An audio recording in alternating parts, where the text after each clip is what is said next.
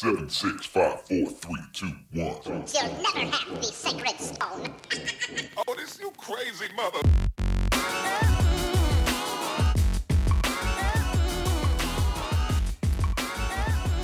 Welcome, friends, to Color of Magic or Magic and Gaming podcast, where we talk about all types of issues that affect issues for gamers at and away from your gaming tables and computers. This is episode 167, and I am your host, Daquan Watson. And for all 167 episodes, getting through another year here, still have my main man, Brian Allen. How's it going? Fingers crossed, because the cold snap is supposed to be coming, I guess, within within the next ten to twelve hours. So we feel like we're You know, that's true. Let's, let's take a real second. For anybody who's listening to this, if it hasn't gotten to you yet, it may be getting to you soon. Take care of yourselves. Be prepared. Get Yeah. warm. Because some of these spots, I saw a crazy number, and I don't know if it's accurate, but they said some spots might get negative 70 wind chill, Jesus. which doesn't even sound like a real number. Like, Right. but they said it's some storm wind, something that's coming from like the Arctic, and you know, it's just like, all right. I mean, I guess this is a thing. Now it's not supposed to last very long, fortunately, but it's going to be miserable for like that day or two while it's there. yeah. So And this is. I guess it's going to be our first big test of hey, will the power grid actually hold while Texas uh, undergoes winter conditions? yeah, they ERCOT swears up and down they got this, but yeah, nobody believes anything ERCOT says at this point. well, the fact that they told y'all not to run your ACs in the winter or in the summer already says something. But they did say it could get as far south as Austin and like the north, like panhandle of, of Florida or whatever. So, ooh, that's people who don't deal with cold. Basically, is what that is. I guess So- the good news is the grid did not go down during the summer. So. Yes. And I will say this: at least people now, since they've dealt with it once, will at least be prepared to get through like two or three days. I mean, you survived it for a week previously, Yeah. so hopefully people at least have made taken precautions, learned some things, and, and Uh, we went to Walmart yesterday. I can confirm people are taking precautions. That There you go. shopping. They they got they went out and got what I call the the emergency French toast Right? because everybody's got to get bread, milk, and eggs. It seems like. yep. So I always always call that like the snow French toast or the emergency French toast or whatever. Because I don't know why those are the things people always grab first. And I'm like, I don't know, you can make a lot of stuff out of other things. Yeah, I mean, well, I mean, those th- uh, bread, milk, and eggs are pretty foundational. Sure. But I just feel Most like you get, start with, like, I guess one of those things. Man, I, I'm just saying, like when power goes out, I'm not trying to keep milk cold. like, give me something else. Like we can make it work. But that being said, it's gonna be so cold outside. You I was gonna say, if, you, if your power goes down because because uh, it's ten degrees outside, keeping stuff cold ain't gonna be the problem. That's true. Well, before we get into the rest of the show, we do have a lot of things to cover, but you need to go check out our partners over at cardsphere.com because they're good people, really. That's good enough reason. But if you want to buy some magic cards or sell some magic cards or just maybe get some credit to trade some magic cards, they're a site where you can do that. And most importantly, you can name the price you want to buy, sell, trade stuff for over there, which sounds crazy if you haven't done it, but you go do it and it'll make a lot of sense to you. So go check them out. They're good people over at cardsphere.com. And then if you want to support the show, you can go over patreon.com slash color of magic and you can get a shout out just like Scott Ware. Thanks for being a member. And if you want to just get some fun things to take out into the world, and we're talking about like tokens and playmats and such, go check out colorofmtg.com slash shop. All right, let's get into the soapbox and gripe about some things.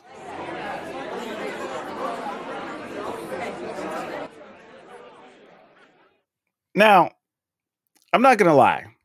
I started to make a whole gripe about the Trump NFTs because it just shows how late he is on everything. 'Cause, like, It doesn't make any sense that those even exist. And then to see even his actual supporters be upset at it and not buy them and complain about them and talk about how stupid it is. And then they magically sold out, which makes you wonder how much of a money laundering thing it was, but that's a whole different topic. The craziest part about it, he's apparently now getting sued by multiple people because he didn't even get original art for them. There was a whole news story showing all the people they're playing. Apparently, one of them he took a picture from like an Etsy shop and just photoshopped his face on it. There's another one that's from like an item on on Amazon. Somebody's like model for like uh, waiters or something. There's like they all came from somewhere else. None of them were original pieces, from what I could tell. So par for the course, I guess. I know people are gonna be mad that it's political, whatever, but like, why is it I- every? You can't say that there's not an issue when literally everything has a thing attached, and it's not like you even had to search for it. This was news on day one, so I don't know. It's who- hard. and who's going to be mad? When am I? I'm just saying, it's hard to convince me that anybody you're trying to tell me is this business savvy, this smart, whatever, didn't even check the most basic box.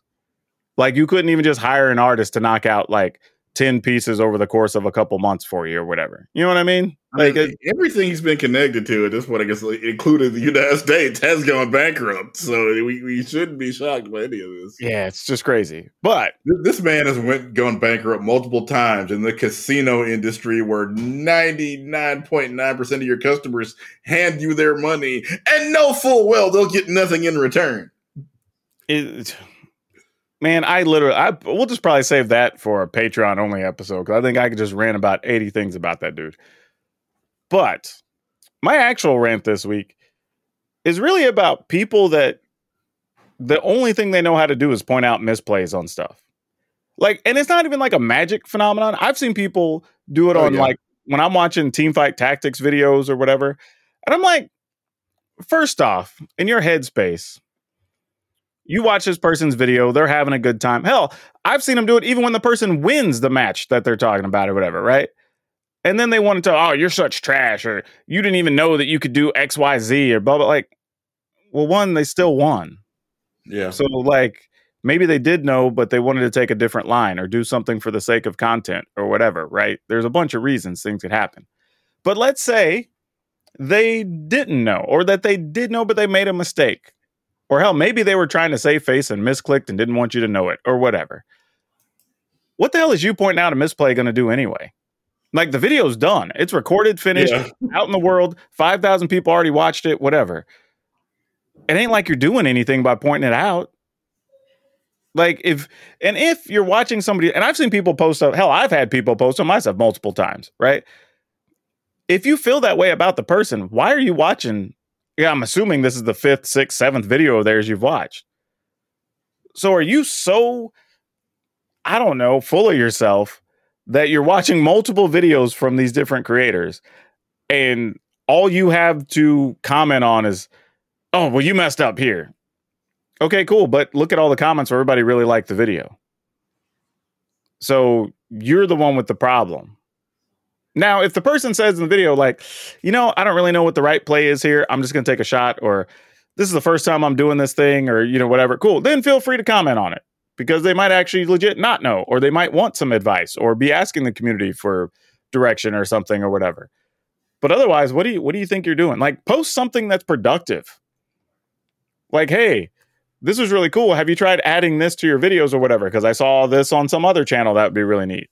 Or hey, I really like your stuff. It'd be cool if you could post it earlier in the day so I could catch it while I'm at lunch or whatever it is, right? Like something that could be more productive and helpful for the actual creator. That if you genuinely like them, will help them get more views and get more shares and make more money. Because what you're posting isn't doing anything. If anything, you're probably just annoying the person. At worst, you may be just, I don't know, needling their their poor mental health already. you know what I mean? Like, what do you think you're doing by posting that? Like, it, nothing is going to come of that. Hell, at least when you do it live and we're streaming, at least there's a chance I can correct the play or do something or whatever because that's live. But like, you know, when you show up on hour 10 of the video already being up, that person's already moved on to doing a whole other project probably at that point. Like, you ain't achieving nothing. And if you think that you're going to make yourself look good, nobody cares. You know how I know?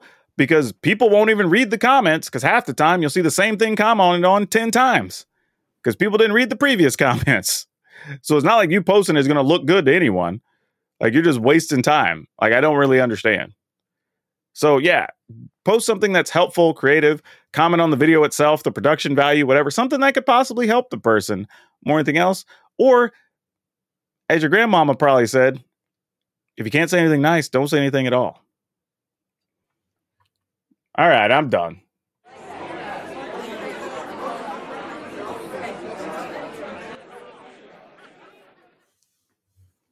All right. Uh, if, if you follow wrestling e- even a little bit, you've I'm sure heard about a situation with Mandy Rose, who's been let go by WWE apparently for having a. Uh, it's not only it's a fan time, which is kind of like OnlyFans apparently, and there was some, I guess, uh, content that was a little too risque for WWE on there. It's just a I mean, couple of things. First of all, it seems kind of like especially for female performers for the company, there's that almost you, you got to walk that fine line between okay, you know, it, it, it, incredibly sexy, but, but but not too sexy, you know, like half naked, not all the way naked, and then of course the the, the other one of the other things. Well, there's I mean, uh, there's a lot of angles to this one, but as many people are pointing out, like she's gone almost instantly. There's uh, Matt Riddle still works there and has multiple allegations of sexual assault. He's apparently in rehab right now for drugs, and I think this is either time. It's in the first time for either of those things. Still, as of right now, with the company, he may eventually end up getting getting kicked out because this seems to be happening on a entirely too regular basis. There are people still working there that have drunk driving convictions, you know, court documented, not even saying they didn't do it. it's it's bizarre to put it mildly, but it's just a double standard. It seems like between what the guys are allowed to get away with and what the women are allowed to get away with. Also, you know, oh yeah, go ahead, go ahead. Oh, I was gonna say. Also, the WWE employees are in this kind of weird space where they are, by the strictest sense, considered to be independent contractors, even though they are really not allowed to work anywhere else for the most part. Have, you know, can be fired for having a side business that the employer doesn't like, don't have anything that resembles health insurance, even though they fall off ladders through cages for a living. But independent contractors is, is how they're defined. Yeah, it, it's a tough thing, you know, and this is sort of why the more I heard about that story, I'm like, you know, I'm kind of waiting for everything to come to a head so we can hear more details because it feels like there was a conversation had. Mandy Rose made her decision, did the business math, and figured she's going to make way more money just doing her other thing and just doesn't care. Which, if she is, great. Go get paid. I ain't got no problem with that. But I think the fact that, you know, when they started pointing out that she was making quite possibly $2 million a year plus in her current role with WWE. I'm like, all right, if you're willing to throw away a $2 million bag, you've already done some math. Like, yeah. you know what I mean? Like, you've looked at that other project and went, I think this is worth it. Like, yeah, I'll just risk that, this $2 million. dollars. She'll be a millionaire on fan time by, I guess, week's end. yeah. So, in all reality, she might have just been using the current angle just to promote her other stuff. Like, build build herself up so she could make more money off there. You know what I mean? Very possible. And so far, and again, this is just what we know publicly. It seems like everybody who's wanted to do an outside thing, as long as it was run by the management and they knew what was going on in the levels and whatever, nobody's really been shot down under the new management yet. Now, again, that's just what we know. Some people probably anyway. Yeah, somebody probably has, and we just don't know about it yet. Yeah. But I'm just saying, so far it appears that that's that's been the thing. So the way things played out, it sounds like somebody may have had a discussion and then maybe she didn't follow up or shut it down the way she was supposed to and just figured, nah, I'm making more money. They're just gonna have to fire me. And then they killed the contract. And and the whole independent contractor thing's just weird because it's through the entire industry. Yeah. Like they, you know, even in AEW, there was an issue because like they didn't want certain people talking to some people in WWE because they thought when their contract's up, they might try to sign them or something or whatever. And it's like, well, if you're not really under employment, then like, okay, you know, like, but that's just a thing uh, for whatever reason. Yeah, that's how the um, wrestling well, industry it, operates. It's, it's not been pushed by anybody significant. Yeah, and you would think it would have by now. Right, Jesse seriously. Ventura tried to unionize, I mean, probably better than 10, 15 years ago now. And he said the problem was like, yeah, people in the mid card, the bottom were for it, but the, the like, you know, the guys at the top of the card had no interest because really their deals, or a lot of them have, for example, Undertaker, you know, would, would get a full year salary for working just WrestleMania. Why would he rock the boat? There's no reason for him to.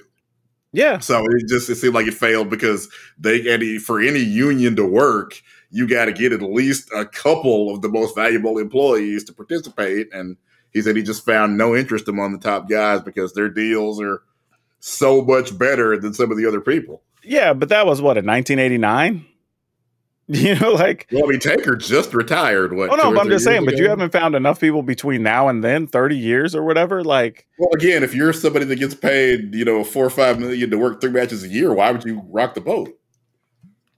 Yeah, but there's a lot of people that are in the like 300k to 500k range that are mid carders. And to be clear, not all of the mid carders wanted in either. So, Oh, know, exactly. that- and and that's where it comes back to how big of a problem is it? You know what I mean? Because it looks like a big problem to us, like right on the outside. But if you can't in 30 years' time find some reasonable and dude, and you know as well as I do, this is damn near a golden age of wrestling where there's like quality wrestling organizations all over the world, much less just the country. And if you can't find enough people to come together for a class action lawsuit, then like, is it really that big of an industry problem? I there have been some lawsuits, but I think yeah, that's you know lawsuits are one thing. Unions are consistent Sure. pressure, and that hasn't been applied. Every industry that has been reformed, it wasn't done by class action. It was done by you know. So there's a union, and now there are rules. and Everything from you know, for example, actors. I guess would be the closest parallel to what pro wrestlers do. There's like if you have an equity card, there there's certain things they can't do to you, and that are certain you know and certain salary things that had to be done, and that's because you know actors work together. they put a union together, and now if you have you know if you're part of the Screen Actors Guild, there's you know a I just standard like- that your employers have to meet. I just feel like wrestlers haven't even got through step one. Oh, they haven't. you know and that's the crazy part in that amount of time because hell there's been talk even for creators to say like hey what can you do to make sure the platforms can't screw creators over right that's Yeah. becoming a conversation and that's really a newer developing thing in the last probably eight to ten years so i don't know it, it's a crazy crazy time man i, I don't know I mean, but- now we're seeing wrestlers be able to leave and do movies. So again, The Rock isn't worried about this anymore. The Rock will work if The Rock works one match a year. yeah Batista saying so. It's just hell cena's about to work his one for the year next week yeah. yeah, like that's literally it. He'll he'll do one match for the year. He's probably going to get like, if I were guessing, he'll probably get like half a mil. And it, and honestly, he's going to bring in the ratings to be worth it for one So show. that- but so it looks like what really is happening is situations like Mandy Rose and also people that do Twitch, where there are other opportunities now to do Yeah. media and to make money that doesn't involve the WWE or you know AEW or insert whatever wrestling promotion here. So I think that's that looks like was what's going to break the dam is just other. Once you've established yourself as a as a celebrity, there are other avenues you can go to and honestly, good for them. I think you should treat a lot of jobs that way. You know, You- we've even said that in the game industry. That like, there's different things you do that you just use as a stepping stone to the next one. And you know, sadly, not that many people are lifers with a lot of companies anymore. Right? You're using it to get your leverage for the next thing. Hell, I did it effectively. You know, right? Like, mm. just kept moving it to different things and using the leverage from the last thing to get the next thing. I, You're lucky if your company lasts 25 or 30 years where you can work for the same company for your entire career. It's Yeah, you ain't lying. That's real. taking into account whether it's like merging with another company where basically the company you started with in many ways ceases to exist or just straight company straight up going bankrupt. You know? yeah, those are all real. Well, all right, man. It's that point in the week. Why don't we tell people what crazy stuff we learned this week or just interesting things so we can share some thoughts? This is one that, that, that technically, I guess, could have been a soapbox, but it, it's just bizarre. I saw it, had to had to tell y'all about it. Apparently, there's a an uh, investment banker in New York, I believe, who dude punched a a female transit. Do I need to tell you it was a black female transit work transit worker, and of course, a white male investment banker. Dude walked without even out of jail without even having to post bail. There, I'm That's- sure will be something. something that resembles charges, but at night of the assault, didn't even have to post bail for being apparently drunk, acknowledged being drunk, and punching a transit worker, I guess, for asking for his ticket or a- asking him that's to calm wild. down or what have you. Yeah, I don't even know what to do with that. Like, it's okay. This is kind of when, when people tell us like, "Hey, you're you're exaggerating. What are you talking about?" There's with, with racism. We we had a black president. Racism's over. No, no. It's just every day something along these and things we see it now because we have cell phones because everybody has social media. You know, this particular story I was able to see on uh, the Grio, the Root, a lot of. But man, if if I didn't have you know social media, I probably wouldn't know about this. I wouldn't be able to tell you about this, but now because we are all interconnected, every Oh, time man. something like this ridiculous, I won't say every time, but a lot of times when something this ridiculous happens, we are able to hear about it and we're able to talk about it and just, and of course, this case, we're going to follow this all the way through the system.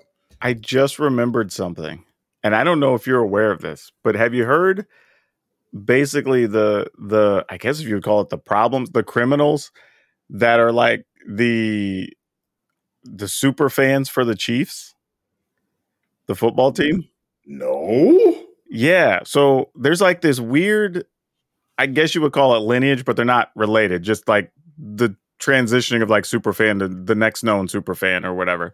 And you know, and for those you don't know, if you're not sports fans, like pretty much every team has like one or two fans or a small group that are the super fans for that team. Like they're going to be there every game. They make a lot of noise. They half the time they're painted up or in a costume or you know they're on every billboard when there's a promotion. Like they're that person. they often have you know some like I think uh, you know like the uh, the black holes, what the Raiders used to call their group of crazy people that were right there. Oh yeah, you had like the. Hogs when they were the Redskins or whatever. Yep. You know, that was a thing. There's uh, what's his name? The black dude that's the cowboy or whatever that runs around with one for the Dallas Cowboys. Like every every Yeah. team has one. I can't think of his name. I know who you're talking about. Yeah. Well, it goes back. There's this dude, and I wish I remembered his name. Yeah, and they all have generic, terrible names, by the way. Like it's just kind of the, the history of it. Like you get named whatever thing you dress as or whatever. Like that's it. So uh, this dude, I think it was like Helmet Man or something or whatever. I don't know how he got his name, but he apparently was known for being connected to the original World Trade bombings. Like not not the ones where they fell, but like the ones from like whatever 92 I think it was where the truck blew up or whatever, that one. I don't know what the connection is, but apparently it ended up with that dude being on the FBI watch list. For real. And then there was some breakout situation between like the next guy and then the third guy that was like in the super fan line of folks. But I guess number two was basically handing off the like, here's the things you need to do to get the credit for being the super fan to number three. But then I guess number three got full of himself, and then there was some like real fight between those guys. Yeah, so then they ended up having some type of weird history and charges being filed and like conspiracy stuff trying to wreck each other. Like it's a whole crazy thing. But then there's a uh, a fourth guy, I guess, who shows up, and I don't know why he's dressed in like a wolf suit. I mean, it's the Chiefs. I don't know why you're in a wolf suit, but whatever. Because the guy Oh, yeah, before their, him, their mascot is a wolf. Now that I think about it, Yeah, but the guy I- bef- I- the guy before him wore like a it looked almost like a cheese hat that's been repainted red with like yellow font and whatever and he dresses up in all chiefs gear or whatever but this this newest guy he's in chiefs gear because you know you got to rep the team and he wears a chiefs hat and he's in this like gray wolf suit apparently one dude has real like mob ties like to the kc Mhm. mob or whatever didn't know that was a thing but like apparently it's a thing I guess every city has at least a little bit of mafia. Yeah. And he didn't want to do like family business or whatever. I know this is like a crazy sidetrack, but like I have to share this because it's something I discovered last week. But he ends up not wanting to do family business. So he just kind of went into business for himself doing stuff. Obviously wasn't making as much money because, you know, mob, but decided he was going to be a super fan. So like he kept finding ways to get to the games, dress up. People got to know him. Nobody even knew his real name. And, and that's important. Like he was known as the super fan. That's it. The reason this comes up is because he didn't show up to one of the games. And immediately everybody goes like, "Oh crap! This dude's been at every single game for like the last I don't know how many years. What the hell happened to this guy?" Nobody can find him because nobody knows his real name to even go looking for him. But then they discover he's apparently because somebody found out his name was sitting in a jail cell in Texas because apparently he tried to rob a jewelry store dressed as the wolf. What? I'm not making this up. I was like, like, and now my first thought, I'm not gonna lie, my first thought was, what if it was one of the other super fans that didn't like him trying to get him in trouble? So they went in as the wolf and then took off and then knew they were gonna come looking for him. Yeah, surely you wouldn't rob the thing in your. That's just. Yeah, but apparently no, that's that's real. It was him. Apparently, now he was still wearing the same hat, which is funny. I don't know why you wear the same hat. Didn't have the Chiefs jersey on in the picture. Had like regular shirt on. Like like that's gonna hide you. Where you're like, well, if I just change shirts, they're not gonna know that I'm the same dude. but I'm like, yeah.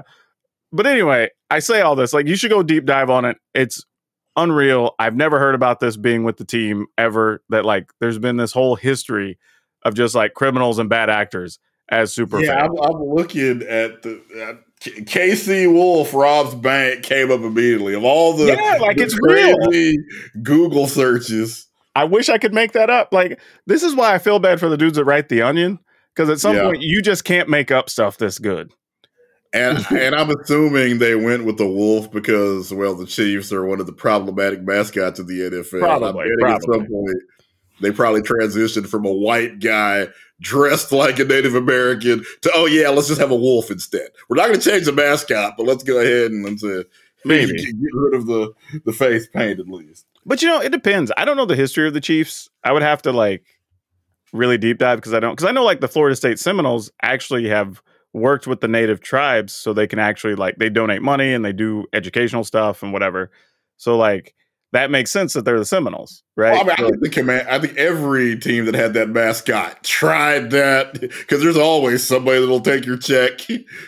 Maybe, I, but I don't know. Like I like I I truly don't know. I just know that there are some that that's true, but Because uh, the the, that the aren't. commanders used to say that they got permission from a Native American, and turned out the guy that they were parading out there apparently was not even Native American. Because let's be honest, a lot of people. Well, yeah, that. that, that's what I'm saying. Like, are you working with the actual like elders of the land and whatever, and like giving money to their offspring and you're doing that whole thing, right? Like, if so, then I'm okay with it. But like, I don't know. I would, still not be okay because it's like we said, we don't speak for the entire black Sure, delegation. sure. Nobody's allowed to speak for the entire Native American delegation, Agreed. especially when you're signing off like, "Hey, yeah, you can go ahead and, and and wave our flag around and wear face paint, even though you're white." Totally no, but I'm saying if they've made the agreement with the locals that that's you can do that, then cool.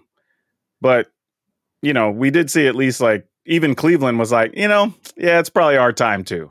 yeah, so now they're the Guardians, which is actually kind of a sweet name to be honest. Like, and their logo is actually pretty cool too. So like they they did it right. yeah. When when even the Commanders and the Guardians have changed, it's probably at this point time for everybody to just get because nobody had more marketing tied to that stuff than those two teams did. Well, the Indians for sure. Like, to be honest, the Washington Redskins, they like you had your hardcore fan base, but outside of DC, like nobody care about Washington. like they still don't right now. No, what I was going to point out though is like I, you know, having this discussion earlier and seeing some stuff floating around the internet. Well, what I realized is we're actually reaching the point where I guess you would call them the pioneers or the founders of a lot of the things we do in Magic are kind of being forgotten and lost in time, you know, and not not to anybody's fault. I think we're just at that point in history where so many players have come and gone and the game has changed and the industry has changed so much that a lot of those things are just not talked about or seen. You know, the biggest example being like the dojo, where for people who don't know, the dojo was like the first place where hell that honestly it's where the concept of of a tournament report even came from because prior to that it was just hey i played this deck at a tournament and you know i went 3-0 or 5-0 or whatever and that was if you just happened to find somebody on a news group that was in the same section that you were reading or whatever this was like the first time that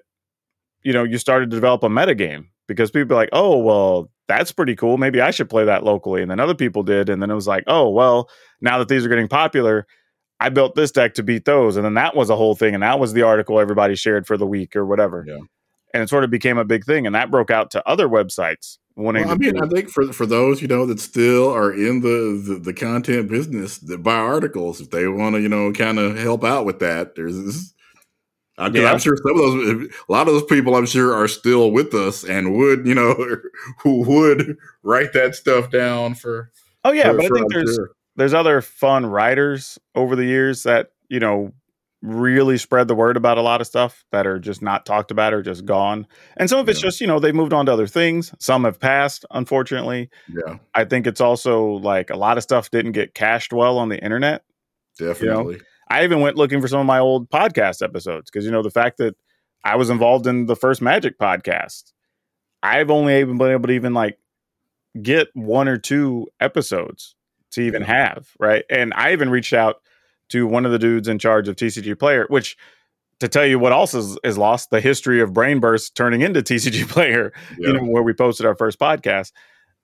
Even he didn't have a lot of it. So it's kind of tough to find a those. lot of it was at the time nobody knew we'd still be talking about Magic 30 years later. Yeah, and I think that's the issue, right? I think when, you know, let's say to stay with like a sports analogy, since we talked about a lot of sports today, when the XFL comes back in what February, like and relaunches, they will be chronicling every single thing forever, right? Because there's the plan of like we're spending a lot of money. This is going to be a thing. It's going to be a national TV. We're going to have a world champion. We're going to have all this, right? So everything is going to be logged, and that will never be forgotten the problem is i think when we started magic everybody looked at it we were still just playing a game you know we knew there was competitions and we had our like a world champion or whatever but hell scrabble has a world mm-hmm. champion. You know what i mean? Nobody's out here like chronicling mm-hmm. hardcore all the different tournaments for scrabble or whatever. But i don't think any of us thought it would be this huge literally billion dollar industry all these different websites all these cards you know hell being content creators and posting stuff on youtube every day and like Yeah, there's no way anybody could have foreseen that. yeah, like the things we're involved in now just didn't exist before. So it's crazy to look back and be like, yeah, I get why all this is is just not a thing anyone talks about. Hell, and even other sites like Pojo happens to still be around. And Pojo was basically like the dojo for everything else, right? You know, they did stuff Yep. for Yu-Gi-Oh, Pokemon, you know, every in between game. And they're still around, which is kind of interesting. And I did some work for them years ago but you know the magazines that uh, some of us used to write for those are gone. I fortunately have two or three copies of some stuff where my things got published and kept a few. But you know those are gone. Those aren't even hardly chronicled anywhere on the internet. Like you have a hard time finding stuff about some of those. So yeah it's really interesting. And i don't i don't know if i feel any kind of way about it. You know i just kind of accept that like eh, you know this is going to become like those i don't know the old stories your your grandpa told you or whatever you know what i mean like it's not really written anywhere. You just got to pass the stories along. But it, it, but it's interesting to think like somewhere around year 30 is where that mark is, where things starts getting lost apparently, right? Like and I, it's not the things I think about, but like now I kind of have a marker for things of like, okay, when should you check in on a brand and be like, hey, is history getting lost? Sometime between year 25 and 30 apparently is is where that mark is. But just like you were saying before, a bunch of things don't live that long. Right. You know, if they're if they make it 10 years, they're happy. You know, so we're talking about three times that right now. So for that history to go away kind of makes sense. But Yeah, nobody starts a card game like, okay, yeah, we need marketing, we need distribution, design, testing. Who's going to guard the history? You- You're not worried about that year one because it's not a problem. Yeah, who's who's the historian, right?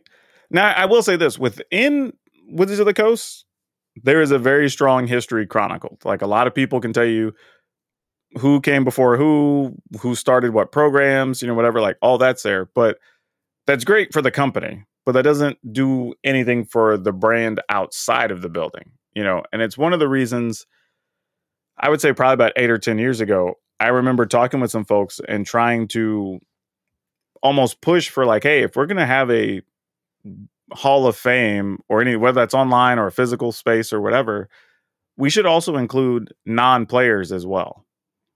because there is a lot of people that contributed. You know, I hell Sheldon Menery. You know, if you want to talk about like one of the all time great judges, one of the creators of of Commander, which is effectively the biggest format ever in the history of Magic, right? Like that's somebody who should probably have a seat at that table as much as the best players in the world. You know, or Frank Kusumoto, who started the dojo, right? Him and his website should have space and get chronicled. I mean, we do it in other sports. Referees, writers, you know, whatever, they get into the Hall of Fame. Like we should do the same for Magic. It's all part of the history. And in all reality, those players that make the hall probably aren't there without all those other parts. One, getting them inspired to be there, but also even helping facilitate them getting there when you're talking about like judges and organizers and everything else. So yeah, it's it's an interesting thought, but I, I think it's if you start a new project, whatever it is, think about keeping some of the history. You may not know where it's going. You might be a project that only lasts five years. But if it goes longer than that, it would be cool to have those parts.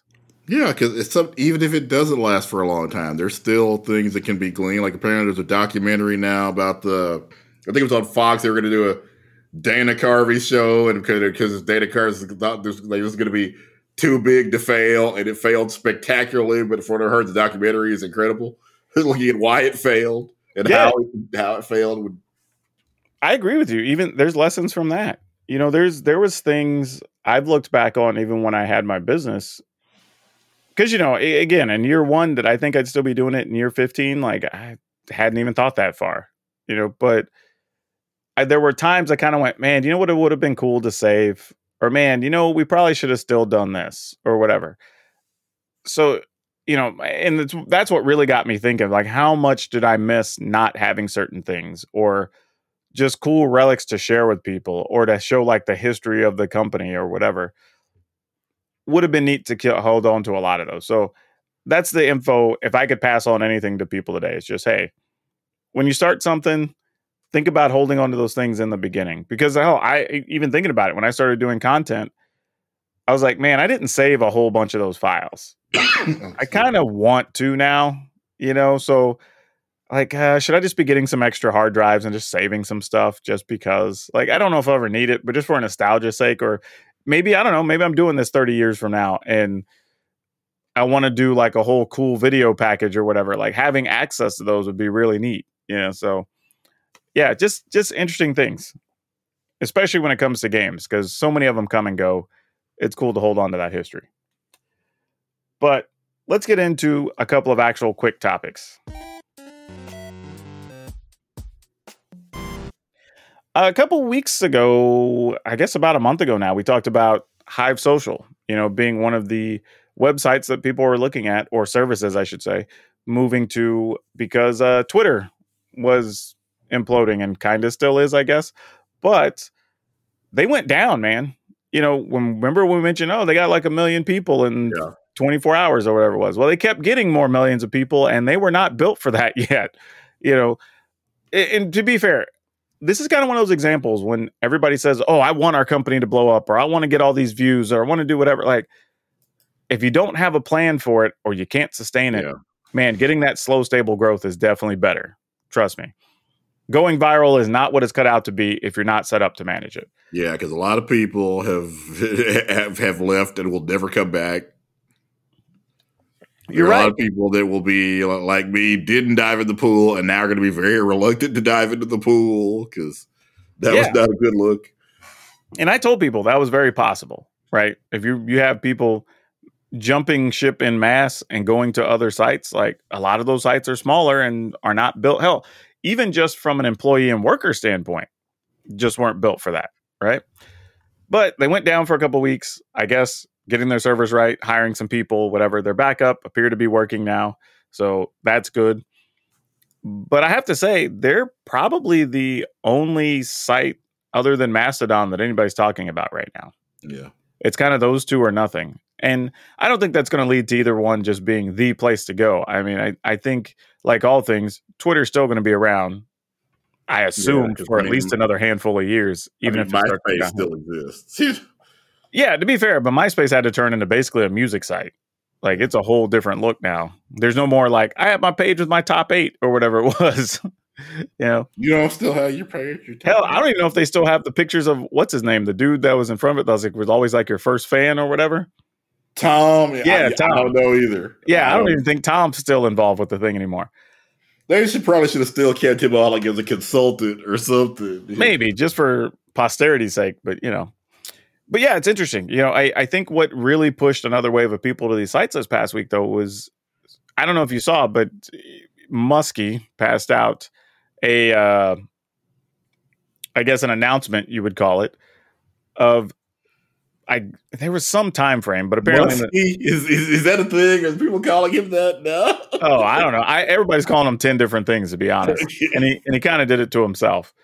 Uh, truthfully, he's one of the first people I would say like should not use the service that he sells. He just needs to not not be making tweets. But he sent out a thing that you know in the next few weeks we're going to move to these things leading to banned accounts or whatever. I'm paraphrasing, but basically, if you posted anything to outside links, it could lead to your account getting banned. And they highlighted the ones that were the most problematic to social. They were mostly to other social sites, so Facebook, YouTube, things of that nature, and also included link sharing sites, which was crazy to me because like you just make Twitter more useless by doing that.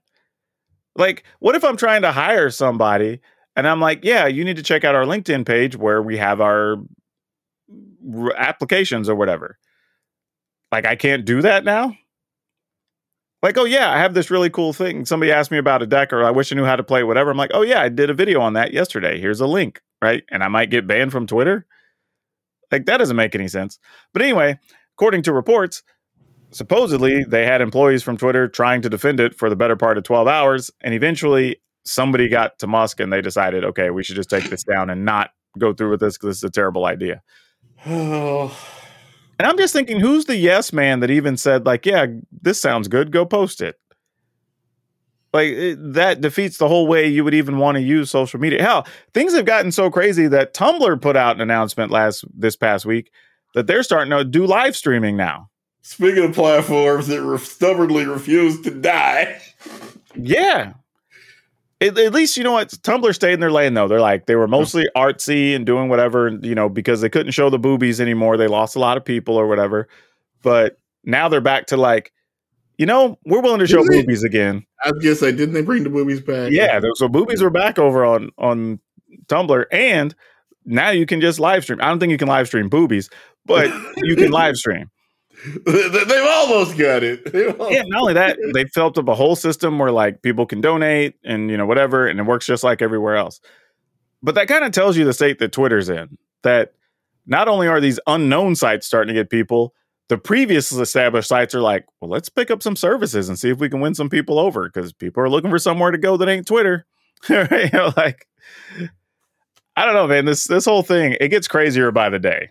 Like seeing where social media is now and what's happening, and then not only that, I saw a thing that I guess the board of directors for Tesla is there's rumblings that they may be trying to push for a different CEO if he's not willing to step away from working on Twitter full time because they feel that Tesla's suffering or something because they don't have a full time CEO. So like, yeah, because I mean, only in comic books can people run 15 companies at the same time and not lose any efficiency. Yeah, so I don't know. That's a thing. Apparently, he's trying to get. Well, rumor has it that inside Twitter, there's been discussions that he's trying to hire a full time CEO for Twitter.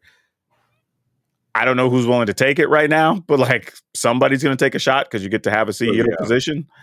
So yeah, I don't know. It's a And mess. if you're somehow able to stabilize this ship, you can name your price in any other company. That's the whole reason I would take it. Literally, is like if I you can heard it even first. DeQuan Watson, Twitter CEO. I'll give it a shot. Hell, if I can even just make it stable, not even change the direction to profitable, like that would be a win. And that could get you a job anywhere. because supposedly it wasn't profitable before Elon bought it and started like Yeah. started going full Titanic on it. That's what I'm saying. If you can just get it to stable, you you'd you'd win. You could go anywhere in the tech industry and name your price. So like, yeah, somebody's gonna take a shot at it. And you'll get paid even if you fail. So you might as well. you know, what's what's the loss? The one thing I will say though is if you are following anybody on socials, wherever it is, whether it's YouTube, Facebook, Instagram, whatever, do yourself a favor. Follow them on other platforms as well. So at any time, if any of these go under or have service outages or whatever, you can still stay in touch with your favorite people and still be up to date, get your content, whatever it is. A lot of them, I don't know of any successful content creator that's not on at least two or three platforms. So yeah, follow them. You might get some other cool content that you weren't even expecting. But anyway, we have a couple other interesting things to kick off on real quick. I see, I did that because we're going to talk about Kickstarter. Uh, oh, that's okay. Now I see what you did. but here's the thing. Okay, so Kickstarter canceled a. I'm calling it a business venture. I don't know how you'd really describe it, but the project was called Unstable Diffusion. And what it looks like they were going to try to do is build a better version of these AI art scraping tools or whatever. So they can make more accurate art. Because anybody who's seen the AI generated art, sometimes you'll just get like weird anatomy where something's just out of place or you got too many toes or too many fingers or something or whatever. Don't know why it happens. It's just a thing that happens. But their plan was apparently to scrape art from ArtStation, Behance, and DeviantArt, which are huge places with a lot of artwork and a ton of artists. Well, of course, as word got out about this, a bunch of those artists and websites are like, uh, nah, we'd rather you not do that. And Kickstarter came around and said, like, yeah, I think they're right. We're going to go ahead and kill this. Now, one of the interesting points is that they were trying to raise 25K.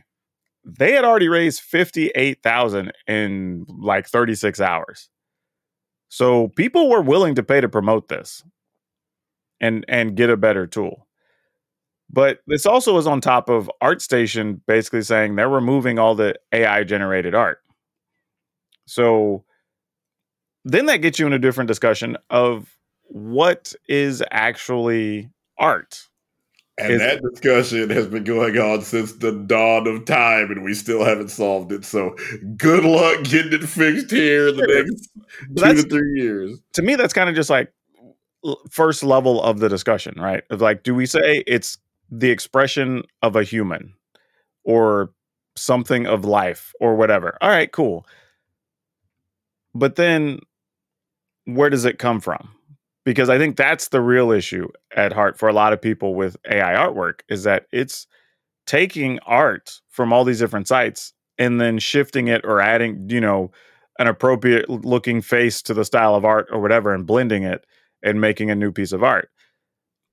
And to the point that if you look at some of these, look down in the lower corners or upper corners where normally you would see a signature. A lot of times you'll see a different scribbling where the machine has actually just distorted the signature that was there. So the person who did the original piece doesn't The even robots are making paintings. yeah the the the originators aren't even getting credit to say like well this originates as this piece from this person i mean hell the least you could do is even just have built-in data to the image that says where it came from you know but there's not even that and then the next level of conversation becomes okay let's say you do that is it still okay to sell a piece when everything for it was basically scraped from elsewhere. And by by that definition, Andy Warhol is an art because hey, the Campbell he didn't create that Campbell soup can. That's just somebody else created that label. Sure, but he at least painted the Campbell soup can. Right? This is taking other things as they are and just blending them and saying, here's the thing. And now you've described rap music. So Uh, it's just Music is music is a tough one. I think music's always going to be an issue. because that was one of the arguments that people said against rapper. It's not real music. You didn't write that song. You just said words over it. But even that act Well, has created an entirely different piece of work. yeah, I don't know about that aspect of it, but I think yeah, music is definitely going to be the next AI platform that people are going to struggle with for sure. I think that's that's going to be a thing. But then that brought me to another thing because you know nerds and geeks are not down with the AI art right now. But I was telling somebody, I think seriously, in the next year, year and a half, we're probably going to see somebody try to produce a game, maybe even a card game, with all AI generated art. We absolutely are going to see that. Uh, and just dropped on Xbox Game Pass. High on Life apparently used a whole lot of AI generated art, and of course, this the, the creators are, are getting you know are getting savaged online. But let's anybody that is shocked that the gaming industry took the first opportunity to remove as many humans as it could from the creation process hasn't been paying attention. They're like, hey, you said all along you want us to get rid of crunch. Here you go. We'll just get rid of the humans. No more crunch. The robots don't care how long they're forced to work. Yeah. I mean that that's real. You know, and I and because here's the problem, right? When you talk about now it's different in video games because video games get dumb budgets a lot of times. But I can't count the number of times I've even been part of a project or seen people with an idea or whatever. But they literally have the idea, they've got some basic designs, that's it. But if you they could go out and pay somebody, say, do a card frame and maybe some basic elements that they can add or remove from each one. And then they could just go generate 300 pieces of art. Yeah. There you go. Now they've got a card game, right? Is that something you should support? And I think each of us are going to have to make that own decision for ourselves. But it's definitely a thing. Are we going to reach a world where, like, you're going to, if you have a project with artists, you're going to have to verify who those artists are. So, or at least list them all. So, if somebody wants to support your thing, they can be, okay, I'm going to go check with this artist, see if you actually use their real work. It's fascinating. You know, like I, that might be the world we're into. It's kind of I mean, crazy. You know, I have I, I have written numerous stories and you know comic book treatments, and as of yet, I haven't been able to sell to anyone. So, man, if I could, if if I find a, uh, some kind of platform where I can publish it myself without you know without any other human needing to believe it's successful, then it will everything. Yeah, I probably would do that. That's what I'm saying, right? And is and is that a bad thing? Now, I will say this: if we if you found a way and I'm sure eventually we will, where a machine can generate art without stealing art from elsewhere, then I think we have a whole different conversation. Right? Because now it is a completely original piece. And then the question becomes okay, what's the harm being done then? Right? But I think for a lot of people, the argument is your art only exists because you took specifically this person's artwork. And I think that's the heart of the discussion for a lot of people.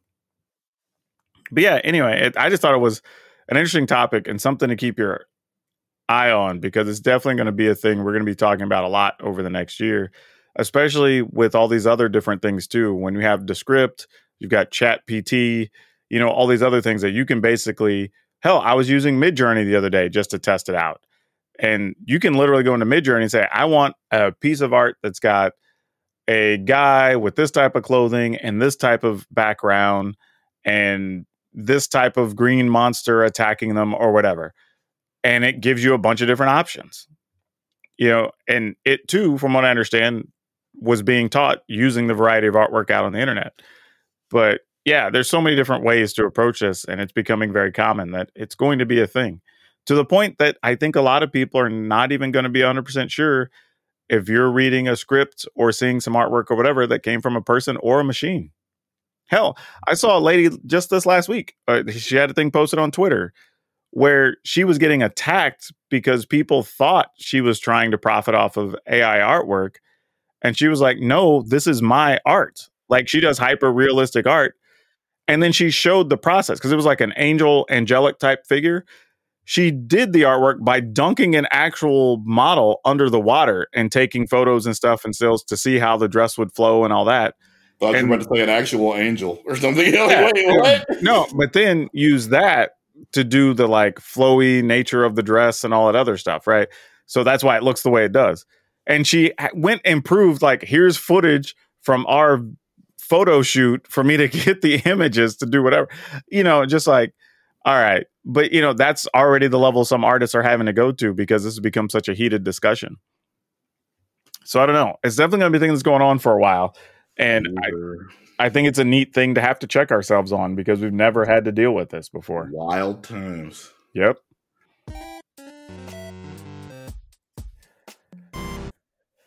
And then that brings us to Secret Lairs because it's another big super drop going on right now. Uh, it's open until January 6th, I believe is the day on it. And I will say, for the most part, not that excited about a lot of these, but I do think that they will appeal to a certain variety of people. But it's basically kind of two super drops together. You have uh, just kind of the variety pack that they have, like they normally do. There's one with the, what do we call them? The astrology lands. So you can get some for each of the different uh, star signs. So some of those are in there. And then they have a Transformers bundle. There's two different blocks of, of Transformer stuff you can get. I will say the ones that stood out to me, and I'm not going to go over all of them, but just kind of some quick call outs. Frank Frazetta has some in there that are really cool. Uh, anybody who knows uh, Frank Frazetta's artwork, he was one of the, he's he's one of the OGs of fantasy art. You know, like if you go look at the old art magazines and old fantasy stuff or whatever, like he was always featured. Like Frank Frazetta, well known in the industry. I honestly, not gonna lie, I wasn't sure he was still alive. Being real with you, so it was. Kind of, I, I I didn't go look, but he was like one of those names that like he was already older when I found out about him. So I'm like, all right, but no, cool that he's still around. They got him to do some magic arts. Uh, if you're fans, that's a really cool one to have some pieces from. The best value I saw in there was one that they have a Megatron versus Optimus Prime in their Transformers pack of stuff. It's three cards. It's basically Blightsteel Colossus, uh, the other Colossus, and Doubling Cube. Yeah, and that's actually pretty cool because each of those is worth a pretty good chunk of change. I think the cheapest of the three is 20, and I believe Blightsteel Colossus is like 50. And that whole thing you could get, I think, for $40. So easily the best value one we've had in there for a while. So if you're looking for any of those cards, I would go pick that up because it's just extra money, right? You get the one you want and you can sell the others and still be ahead on your cash. So that one totally would point it out to people and say, go get it. But there are some other interesting ones I think are worth looking at. But they did add something interesting recently on the Secret Lair site that I'm not sure everybody's aware of. But they made an alternate arts Scarab God, which is already a decent card, valuable. People play it in Commander. But you only get it if you spend $200 on Secret Lairs. Now, I don't know if the Scarab God card is going to be a recurring promotion, if it's for a certain amount of time, or if it's just for the Secret Lair.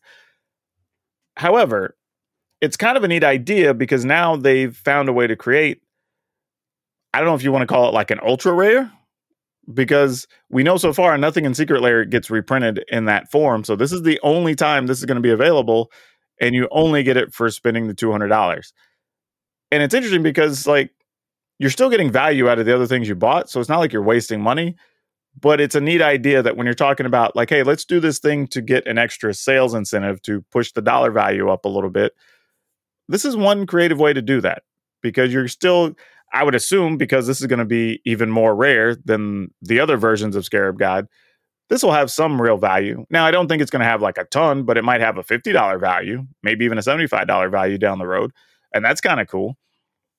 But this kind of package of stuff felt pretty good as a Secret Lair. That there's stuff of different values, there's stuff of des- different levels of desirability, different styles of artwork, cool throwback artists being called back to do stuff.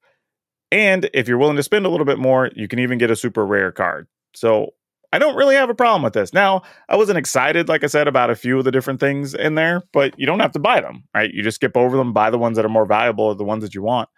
But overall, I think it's one of the Secret Lairs worth a look. If you have a little money after Christmas or grandma gives you some extra cash or whatever, maybe check out the Secret Lair site because there's probably a chance for you to get a little bit of something. But that brings us to our dinner table.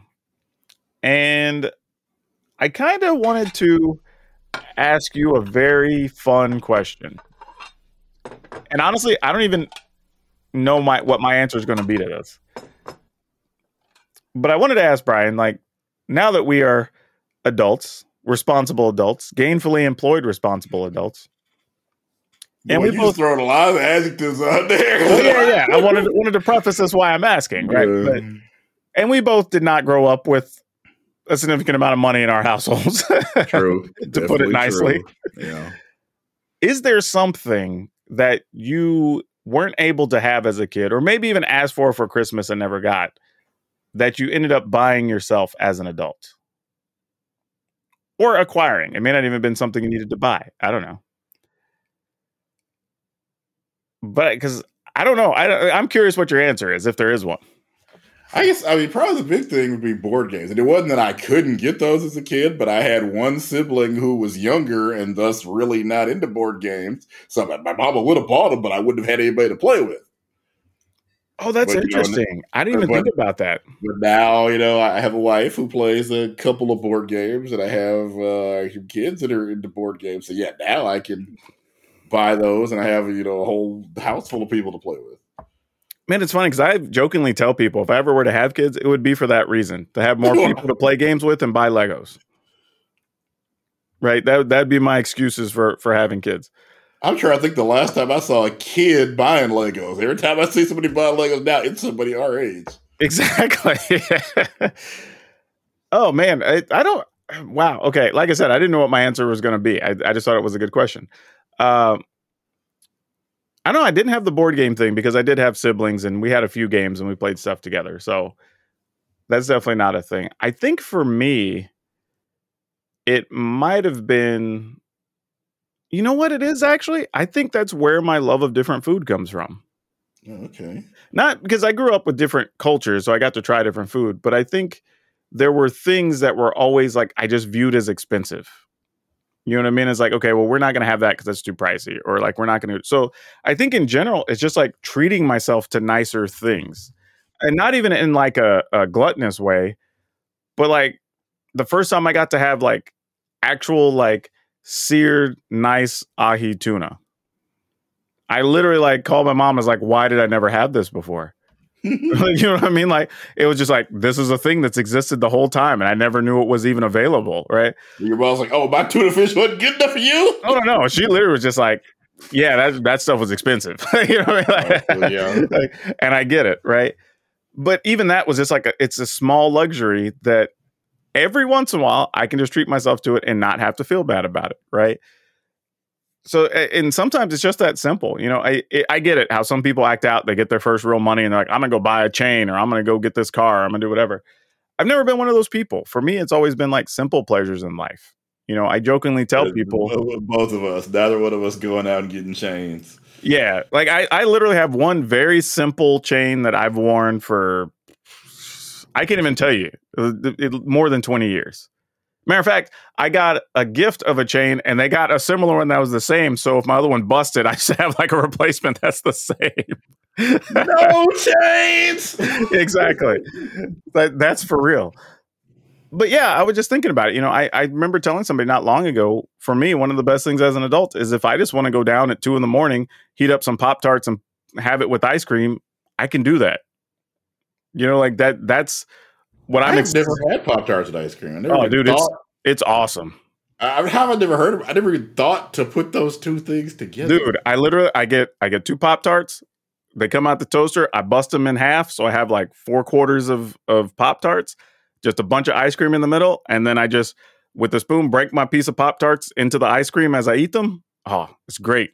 I don't think it, I've only done it with like strawberry and vanilla ice cream or variants of like you can have like the cookies and cream or whatever. But like I haven't done it with like chocolate or whatever. So I don't, you're on your own on that. But yeah, good stuff. I'm telling you, it breaks the code on on Pop Tarts.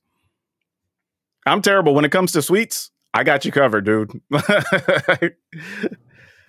again, I'm mad at myself for never thinking to do that. yeah, it, it's like I said though. I- If and it's kind of interesting for both of us. It, it wasn't the answer. Probably wasn't what people expected. Like I went and bought this crazy thing that costs like five hundred dollars or whatever. But yeah, sometimes it's just simple stuff. You know, I I I still remember growing up and you know times I understood that we didn't have a lot of money. You know, I don't know if my siblings processed it the same way I did. So there were times that like if I just didn't need anything, I didn't ask for anything. You know, and I think that bothered my parents or my family more than anything. You know, because they felt bad that I think they had the realization that I had the realization. you know, like, and I think that was always a thing. But yeah, and I think over time, I just learned to enjoy simple things. So yeah, I just don't have anything big that I just rushed out to buy as I was able to. I think I've just more than anything, even now, say with like my content or whatever, I just find ways to be able to turn that into more future money. you know, more than going out and just wasting money. But all right, Brian, why don't you everybody they can find you on the social media? I am Brian Sonic on still on Twitter as of right now.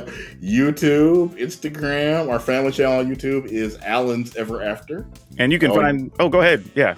Oh, and you can read my stuff over at uh, tiltmagazine.com and uh, Goomba Stomp. That's our video game wing. What? Goomba Stomp. I didn't know about that. And I see now I gotta go check out a thing. Same, same company, just that there's a, a TV side and a video game side. But yeah, Gotcha. the websites are different. Well, if y'all want to find me, you can find me just about everywhere. Power Dragon, P O W R D R A G N on most social platforms. Except for whatever reason, still on TikTok, you got to look up the Power Dragon because issues. But as always, wherever you're listening, whenever you're listening, good morning, good afternoon, good evening, and good night. Please remember to take care of yourselves and your families, and remember to be awesome and be awesome to each other. If you'd like to further support Color of Magic, you can find us at our website at colorofmtg.com. We also have a Patreon if you'd like to donate. Under patreon.com slash color of magic. You can also find us on Facebook under Color of Magic. And if you want to follow us along at Twitter, you can find us there at Color of MTG. And as always, please share the podcast around to your friends, your network, people you think might enjoy it, because every little bit helps as we're trying to increase our user base.